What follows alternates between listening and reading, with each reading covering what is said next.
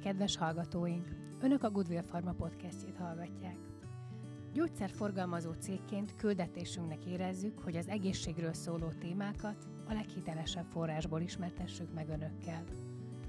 Épp ezért orvosokkal, gyógyszerészekkel és más szakértőkkel beszélgetünk az egészséges életmódról, megelőzésről és gyógyításról, valamint a legújabb kutatásokról. A mai adásunkban dr. Jójárt Ferenc, a Goodwill Pharma cég alapító tulajdonosa beszélget dr. Kalai Barnabással a túlsúly egészségügyi kockázatairól, a hosszú, egészséges élet titkáról, és hogy hogyan segítették a kutatást a Yellowstone Nemzeti Park falánk grizzly medvéi. Üdvözlöm a hallgatókat, itt a Goodwill Pharma első podcastje, amiben az egészségről fogunk beszélgetni. A vendégünk dr. Kallai Barnabás, orvos, a cég tudományos munkatársa. Üdvözöllek, Barni! Szia Feri, én is üdvözlöm a hallgatókat!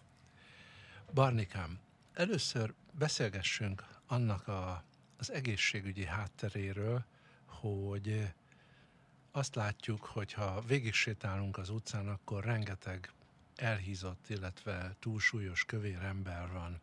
Hogy látod, milyen trendek vannak a nagyvilágban?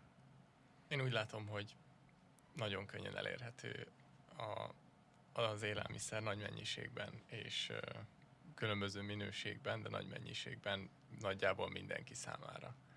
Tehát már a lét fenntartásnak, mint az evolúciónk nagy részében nem feltétel az, hogy meg tudjuk szerezni a táplálékot. És ez jól mutatkozik a népesség átlag testtömegének az alakulásában is. Hogyan alakulnak ezek a számok az elmúlt években?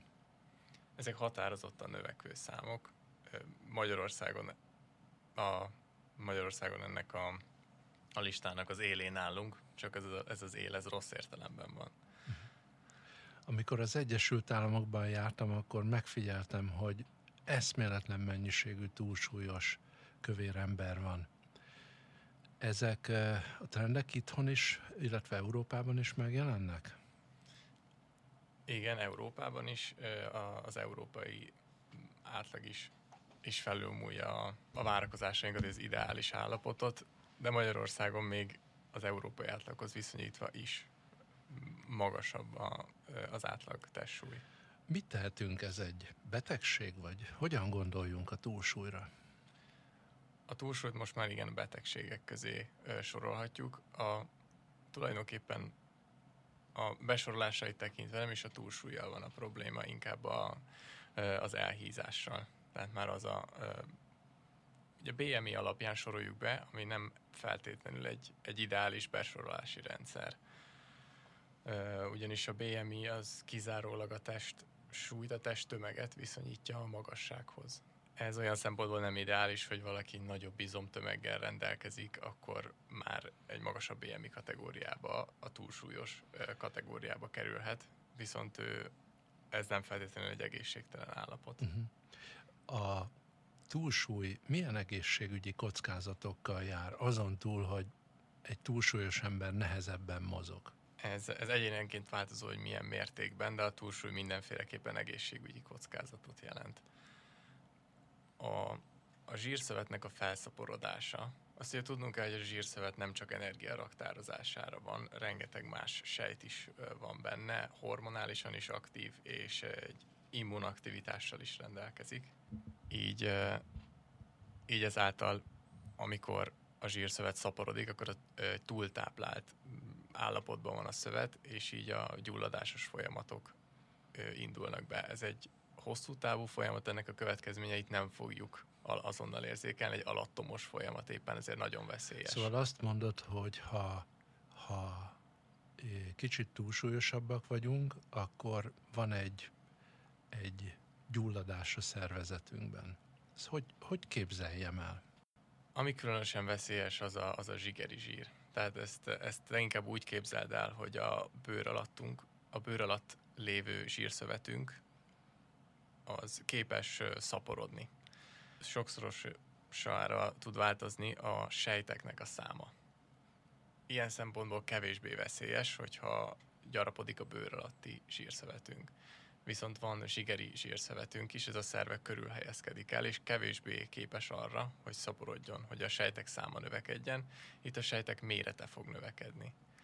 Ezt nem jól tolerálja a szervezet, és ilyenkor a sejtek károsodnak, a sejtek szétesnek, és ez indukálja a gyulladásos folyamatot. Ahogy a... Ennek vannak ö, gyulladásos markerekkel is lehet ezeket követni, ki lehet mutatni a szervezetben? Igen, így van. A, az elhízással összefüggésbe hozták gyulladásos márkerek emelkedését. Itt különösképpen a, az interleukin 1-es, interleukin 6-os, azok a, azok a gyulladásos molekulák, amik emelkednek, illetve a, a TNF-alfa, tumornekrózis faktor.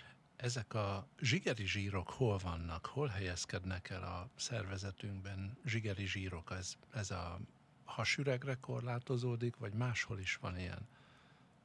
Mennyiségét tekintve a hasüregben van a legtöbb, igen, de a, a szívburokban, a szívburok rétegei között is elhelyezkedhet, illetve a, a vese körül is. Ez tulajdonképpen funkcionálisan támasztó szerepe is van, tehát uh-huh. a, nem jó kóros ö, lefogyás sem, mert akkor ez, e, ennek a zsírszövetnek a funkciója is visszaesik. Tehát ugye, mint mondtam, ez, ez nem raktározásra való, viszont hosszú távon fel tud szaporodni. Tehát mondjuk, hogyha a melkasunkban felszaporodik a zsír, akkor a szívünknek kevesebb hely jut. Így Jól értem? Igen, igen. A szív körüli zsírszövetnek a felszaporodása az egy nagyon jelentős rizikófaktor a szív- és érrendszeri megbetegedéseknek, és így csökkenteti a szívpumpa funkcióját. Ez nem pusztán egy esztétikai kérdés, hanem, hanem ez ennél sokkal komplexebb, és az egészségre egy kockázatot jelent. Így van, igen, mindenféleképpen egészségügyi kockázatot jelent. És a, mondjuk a vesetokban felszaporodó zsír mit okoz?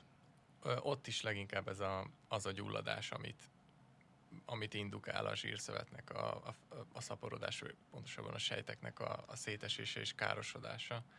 A maga ott, ott funkcionálisan a zsírszövet felszaporodása kevésbé fog problémát okozni, a hasüregben inkább a mezenteriális, tehát a belek környezetében elhelyezkedő zsír az, ami funkcionálisan is már, mint ott mechanikailag gátolhatja a, a, a funkciókat.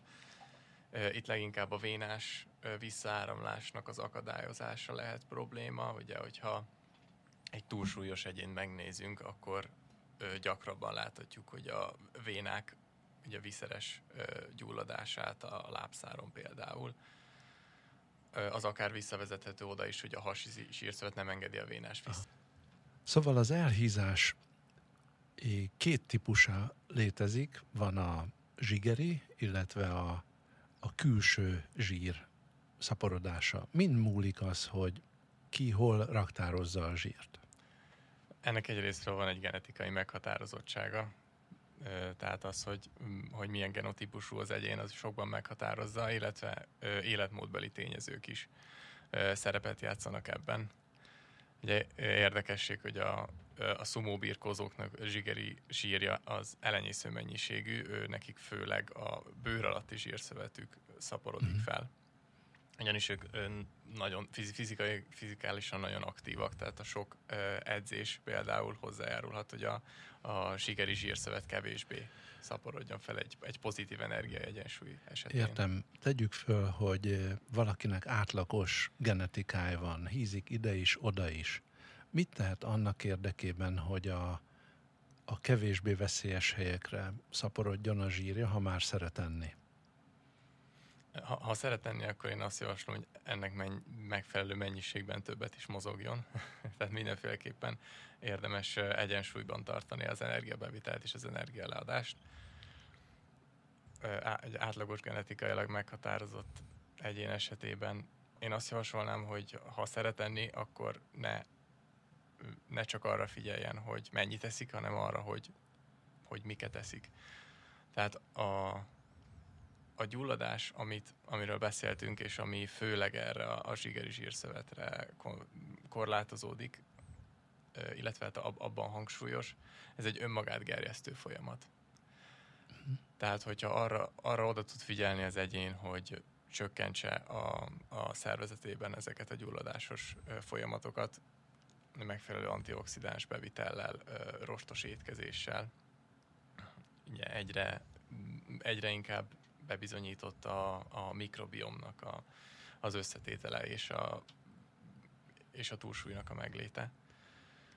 Tehát ilyen szempontból is fontos, hogy egy, egy rostos... Pillanat, és... Bocsáss meg, egy pillanatra kanyarodjunk vissza. Nagyon gyorsan átugrottunk a mozgás részén, és akkor majd kifejtenénk ezt is a, utána, hogy a mikor, mikor vagyok egyensúlyban, hogyha egy héten mennyit mozgok, mennyi egy átlag felnőtt embernek a, az a mozgásigénye, ami még elégséges, de nem túl sok, mert azért azt is látom, hogy azok a barátaim, akik triatlont futnak, meg ilyen extrém sportokban vesznek részt, azért hamar kikészülnek az izületeik.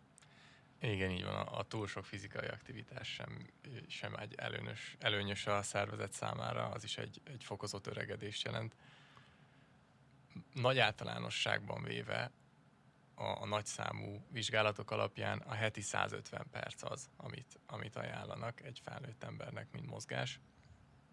És ezt, ezt általában minimum 20 perc és, és fél óra az, amit, az, amit minimum egy húzamban, egy húzamban mozogni érdemes.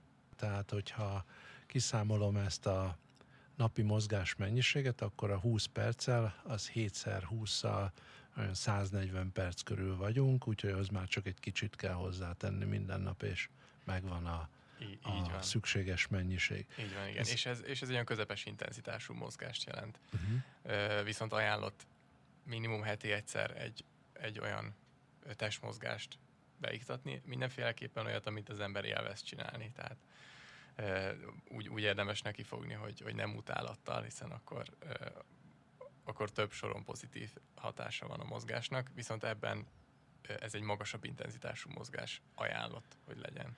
Oké, okay, mit tehet az, aki akkora túlsúlyjal küzd, hogy nem bír mozogni? Hát nyilván itt a, a nem bír mozogninak vannak fokozatai. Ha már sétálni bír, az jó. Az a lényeg, hogy elkezdje. Az a lényeg, hogy elinduljon. Egy, egy feszített tempójú séta nagyon jó kezdete lehet egy, egy mozgáskultúra felépítésének, illetve ajánlott az úszás. Az úszás egy nagyon, nagyon jó, nagyon jó kezdés azoknak, akiknek jelentős túlsúlyuk van, és terheltek az izületeik, a, a viszonylag elhanyagolt izmaik és könnyen lesérülhetnek, hogyha semmiből uh-huh. egyszer csak elkezdenek biciklizni, futni, sielni, vagy akármilyen extrém sportba belefognak. A, az úszás mindenféleképpen ajánlott. Oké, okay, akkor ússzunk. Én azt hallottam, és itt visszakanyarodnék a zsírszövetek típusára, illetve arra, hogy a vízben eltöltött idő, különösen a hideg vízben eltöltött idő, az beindít bizonyos folyamatokat a szervezetben. Ezt elmagyaráznád, hogy ez hogy működik? Természetesen. A, visszakanyarodnék oda, ahol megszületünk. Oké. Okay. egy kicsit hosszú lesz így a történet, de amikor megszületünk, akkor van egy speciális zsírszövetünk, a barna zsírszövet. Ennek az a funkciója, hogy az energiaraktárainkat hővé alakítsa és melegen tartsa a szervezetünket azért speciális ez a zsírszövet. Hiszen csupaszon születünk. Csupaszon születünk, így van. Ki vagyunk téve a, a rideg világnak. És, a, és ezzel a zsírszövettel tulajdonképpen a, a testhőmérsékletünk fenntartását segítjük elő. Uh-huh. Ez abban speciális ez a zsírszövet, hogy a, a mitokondrium, a, ami a sejtjeinknek ugye az energiaforrása tulajdonképpen a, a kazán, a kohó a, a sejtekben, Ebben a, a zsírszövetben, a barna zsírszövetben magasabb számban vannak mitokondriumok, és ezekben a mitokondriumokban úgynevezett uncoupling protein, azaz kuplunk fehérje. Uh-huh. Van egy szétkapcsoló fehérje, ami a, a mitokondriumoknak azt a funkcióját segíti elő, hogy ne energiát termeljen a szervezetnek, a sejteknek, hanem hőt állítson elő. Így ezáltal a, Már úgy értem, az energiatermelés az a raktározásra vonatkozik. Hát, a, hogyha az energia raktározást vesszük, akkor annak a legjobb, öm, legáltalánosabb verziója a szervezetben az a zsír, a zsírszövet.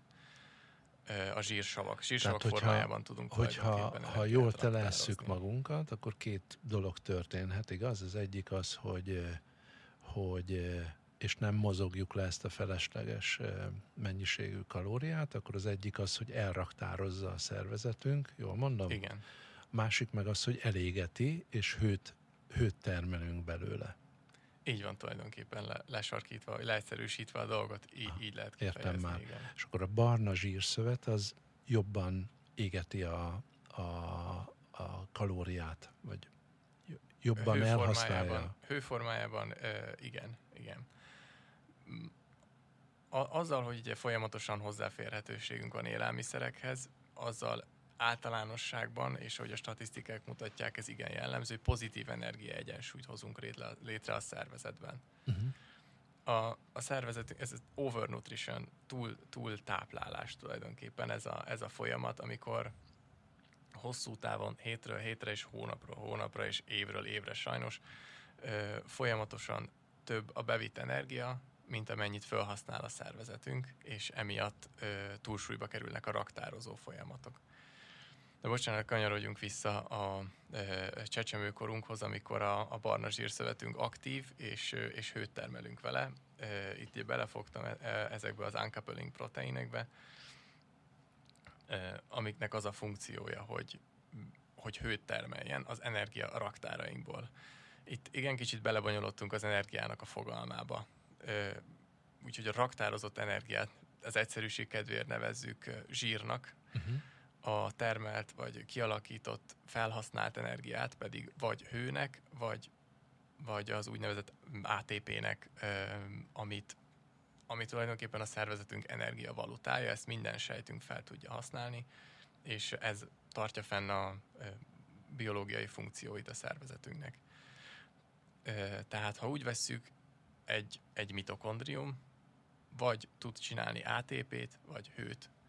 A hő az ugye egyértelmű, milyen formában fog felhasznosulni, a szervezetünknek a hőmérsékletét tartja fenn, az ATP pedig bármilyen más folyamatot tud táplálni a szervezetünkben, az a, a lényeges, hogy az ATP egy nagyon fontos mérőszáma is a sejteknek, hogy hogy, hogy áll a szervezetünk energia helyzete. Hogyha sok ATP van, akkor azt jelenti, az egy, az egy üzenet a sejteknek, hogy raktározni kell, hiszen jöhetnek még szűkösebb napok, ha sok az ATP, akkor raktározzunk zsírt. Hogyha inkább hő termelődik, akkor azt ugye a szervezetünk nem tudja jelként tekinteni, tehát ott, ott a zsírraktározás az, az háttérbe fog szorulni. És amikor a, az általad említett folyamat, a hideg vízbe merülés ö, történik, akkor az egy, egy jel a szervezetünknek, hogy hőt kell termelnie. Erre a az egyik ugye a didergés, amikor, uh-huh. uh, amikor ugye a, a, a bőrünk izmai is, vagy a, pontosabban a, a, az úgynevezett piloerektorizmok, tehát ugye a liba bőrösök leszünk. De utána érezhetően a, a vázizmaink, tehát a, a nagyobb izmaink is elkezdenek remegni, és ez az egyik leg, rövid távon ez az egyik leghatékonyabb módja a szervezetünknek a hőtermelésre. És ilyenkor is az ATP-t használjuk el Ilyenkor az, így van, így van, ilyenkor Értem. az ATP-t használjuk Tehát fel. Az viszont... ATP az, ami bármilyen folyamatot hirtelen be tud indítani a szervezetben. Igen. Akár az izommozgást, vagy egyéb emésztési vagy gondolkodási folyamatokhoz mindenhez szükséges az ATP. Minden folyamathoz, igen. Oké. Okay. Beszélgettünk régebben arról, hogy a grizzly medvékkel érdekes dolog történt a Yellowstone Nemzeti Parkban. Ezt elmesélnéd hallgatóknak is ezt a történetet? Igen, így van. Az, a, az az eset történt a Yellowstone Nemzeti Parkban, hogy a, a grizzly medvék könnyű táplálék forrást keresve közelebb merészkedtek a turista útvonalakhoz és a turista útvonalak mentén jellemzően hagytak el a, az oda látogatók olyan a piknik kosarukat úgymond, tehát olyan élelmiszereket, amiket ők oda vittek magukkal túrázni, és ezek általában hamburger, nem, hamburger, így van, igen, ezek a chips. Ezek a többszörösen feldolgozott és rostot semmilyen szinten nem tartalmazó amerikai gyorskaják és, és könnyen mhm. elérhető élelmiszerek és ebből ugye a medvék, mint kiváló energiaforrás, mert tényleg nagyon magas az energiatartalma ezeknek, ebből jól be tudtak raktározni és uh, hamar uh, fel tudták azt, a téli súlyukat hamar el tudták érni, sok zsírt tudtak raktározni. Viszont a rákövetkezendő télen, amikor ugye a medvék téli álmot alszanak, ez az úgynevezett hibernáció fázisa, a, amikor a táplálék hiány vannak, ezért ezt az időszakot úgy vészelik át, hogy nagyon lelassul az anyagcseréjük, bemennek a barlangukba, és a legalapvetőbb biológiai funkciókat tartják fent, lelassul a légzésük, a szívverésük, minden, és ha jól tudom, csak egyszer-kétszer szakítják meg ezt a téli álmot a, egészen tavaszig.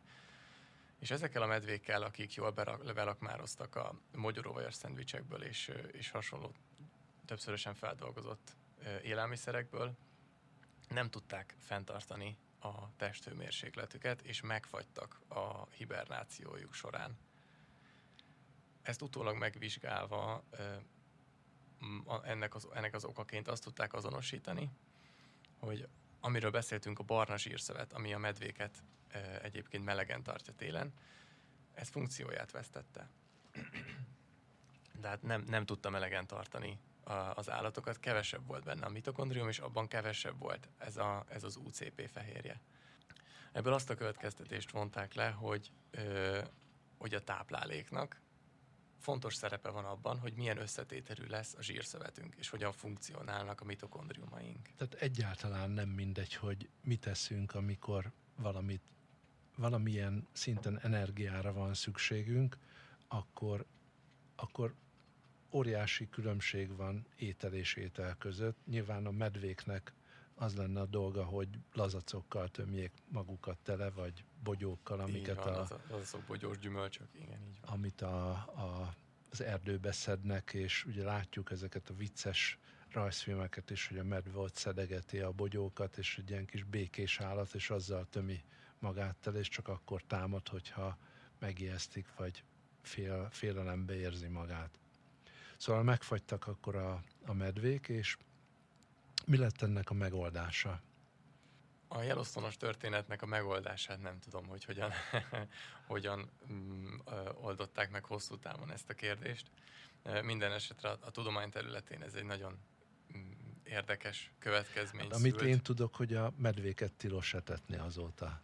A medvéket tilos etetni, igen. igen, igen. És jobb elfutni előlük.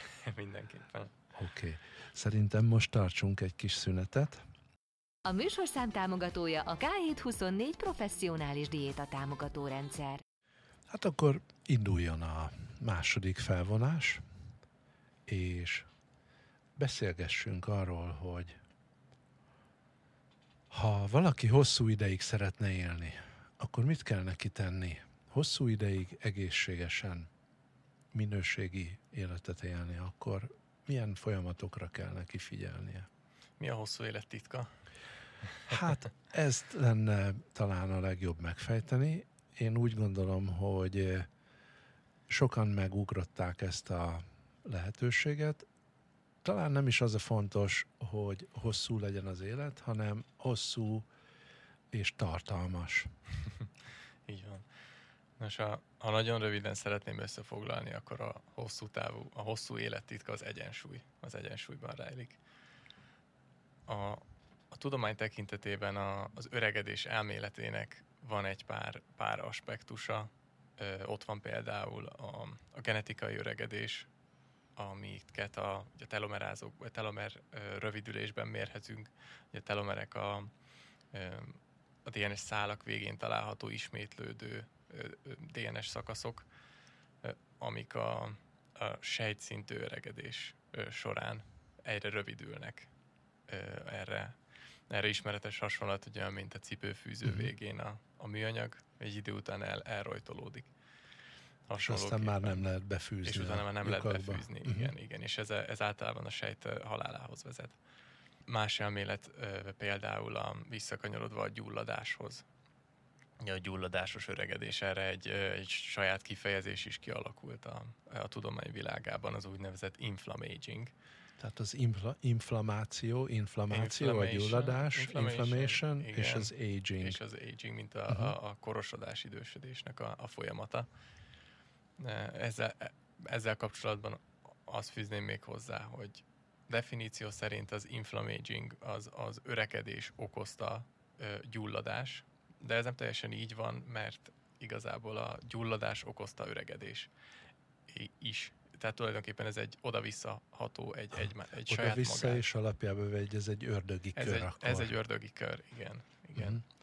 És akkor melyik van előbb? Vagy hogy indul ez a folyamat? Tehát, hogyha látunk egy tizenéves gyereket, aki túlsúlyos, akkor ő egy gyorsított öregedésben vesz részt. Ezzel kapcsolatban egy, egy gyors tö- történetet elmesélnék a, a gyerekgyógyászat gyakorlatomon. Mutatta be a gyakorlatvezetőm egy 12 éves túlsúlyos fiúnak az esetét, akinél kettes típusú cukorbetegség, manifest cukorbetegség alakult ki. A, kettes típusú cukorbetegség kifejezetten egy korral összefüggésbe hozható korkép. Tehát egy, egy időskorban megjelenő betegségről beszélünk, semmiképp sem 12, semmiképp sem gyerekkorban kellene, hogy megjelenjen. Még annak is, akinek genetikailag hajlama van rá, nála is inkább a felnőttkor, fiatal felnőttkor, ahol ez megjelenhet.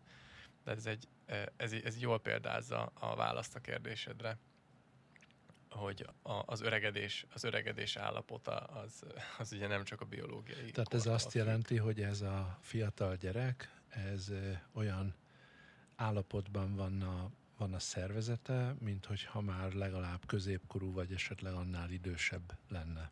Igen, igen, így van. És ennek valószínűség, valószínűsíthető, hogy az inflammaging áll a hátterében. És neki a várható életkilátásai milyenek? Hivatalosan erre nem szabadna válaszolnom. De hát De, ez egy de nem hivatalos statisztikailag, beszélgetés. de, de statisztikailag ö, valószínűleg ö, csökkent a várható élettartama. És mennyivel? Ez még Akkor úgy, úgy teszem föl a kérdést, hogy a cukorbetegek, a kettes, típus, kettes típusú diabéteszesek mennyivel élnek rövidebb ideig, mint a, a hasonló életkorban született társai, akik egészséges, túls, egészséges súlyjal rendelkeznek. a nagy átlagot tekintve ez, ez, egy, ez egy jelentős különbséget jelent, tehát sok több évben mérhető, akár tíz évben mérhető különbséget is jelenthet. Viszont nem csak az élettartamot kell tekintetbe venni, számításba venni, hanem az egészségben eltöltött évek számát is. Tehát, Ami hogyha, ebben az esetben, bocsánat, ebben az esetben jóval csökkent. Tehát a, a látásromlás, a, a mozgásszervi panaszok, illetve a szövődményei a cukorbetegségnek, azok olyanok, amik jelentősen rontják az életminőséget. Tehát, hogyha valaki el tud kezdeni fogyni, és lead egy pár kilót, akkor ezt értelmezhetjük úgy, hogy megállítjuk az óraketyegést, vagy egy kicsit vissza tudjuk tekerni a, az órán a, az időt? Minél hamarabb, annál többet tudunk rajta visszatekerni. Igen. Minél korábbi állapotban tudjuk visszafordítani a, a súlygyarapodást, annál többet tudunk. Tehát tegyük föl, hogy valaki 45 éves, és ö, 100 kiló fölött van, egy 170 centis magassággal, akkor ő egyértelműen egy nagyon magas rizikó tényezővel él együtt. Igen, igen, mindenképpen. És hogyha egy ilyen testmagasság, testsúly mellett elkezd valaki egy életmódot vált, elkezdi visszaforgatni a, a szervezetét a, az optimális állapotba, akkor elképzelhető az, hogy ha kellő időben kezdi ezt el, akkor ugyanolyan kilátásai vannak az életének a hátralevő részére, mint egy hasonló korú, végig egészséges, élő és egészséges testsúlyjal rendelkező személy. Ha, az általad említett 45 éves, ö, 45 éves kort tekintjük, az egy kifejezetten jó idő, az, ami még egyáltalán nem késő elkezdeni ezen változtatni. És igen, mindenféleképpen javíthat a, az életkilátásain, különösen az életminőségén. A, az életmódváltás is egy stressz a szervezetnek, tehát az fontos tudni, hogy ha hirtelen más irányt vesz a, az életünk, a, mm, a szokásaink, és abból a szempontból is egy stressznek tesszük ki a szervezetünket. Valószínűleg többet árt, mint használ az, hogyha ö, mm, nagyon hirtelen szeretnénk leadni ezt a nagy súlyfelesleget. Erre, erre azt akarod mondani, hogy nem szabad hirtelen fejest ugrani a medencébe, és hanem csak fokozatosan szabad beleereszkedni, megnézni, hogy milyen a hőmérséklete, mélysége, és utána szépen apró tempókkal elkezdeni az utat. Igen, igen, igen, így van. Igen, ezt én is olvastam szakirodalmakban, hogy a hirtelen fogyásnak óriási a rizikója, és ugye ez a jó-jó effektus, hogy visszaszalad utána a testsúly, és utána még rosszabb lesz a helyzet. Ez mivel magyarázható? Általában a, a jó-jó effektus kisebb súlyvesztésekre jellemző. Persze mindig vannak egyéni kivételek, de általánosságban, hogyha valaki nem éri el a, az 5 és 10 százalék közötti súlyvesztést, a, egy, egy, egy úgynevezett fogyókúra, tehát egy rövid időtartamú ö, súlyvesztési célú diéta vagy mozgásterv alatt, akkor ez általában visszafordul, sőt ö, több súlyt is föl tud szedni, mint amivel kiindult. És ez hosszú távon ö, a szív- és érrendszeri betegségek megjelenésére vizsgálták. Ez a, az általad említett szakirodalom, és igen, úgy találták, hogy ennek káros hatása van. Tehát ha neki kezdünk egy életmódváltásnak, akkor ezt érdemes alaposan megterveznünk, és érdemes alaposan kitűznünk is azt a áhított testsúlyt, amit szeretnénk elérni. Igen, fontos a, fontos a tervezés, hogy ezt betartsuk, és hogy ne tűzünk ki olyan célokat, amiket nem tudunk betartani. Tehát akkor maradjunk annál a példánál, amit az előbb fölhoztam, hogyha valaki 100 kilós, 170 centi, akkor mi lehet egy reális kép, vagy reális cél, amit mondjuk egy három hónap alatt el kellene érni? Hát, hogyha úgy vesszük, akkor nagyjából olyan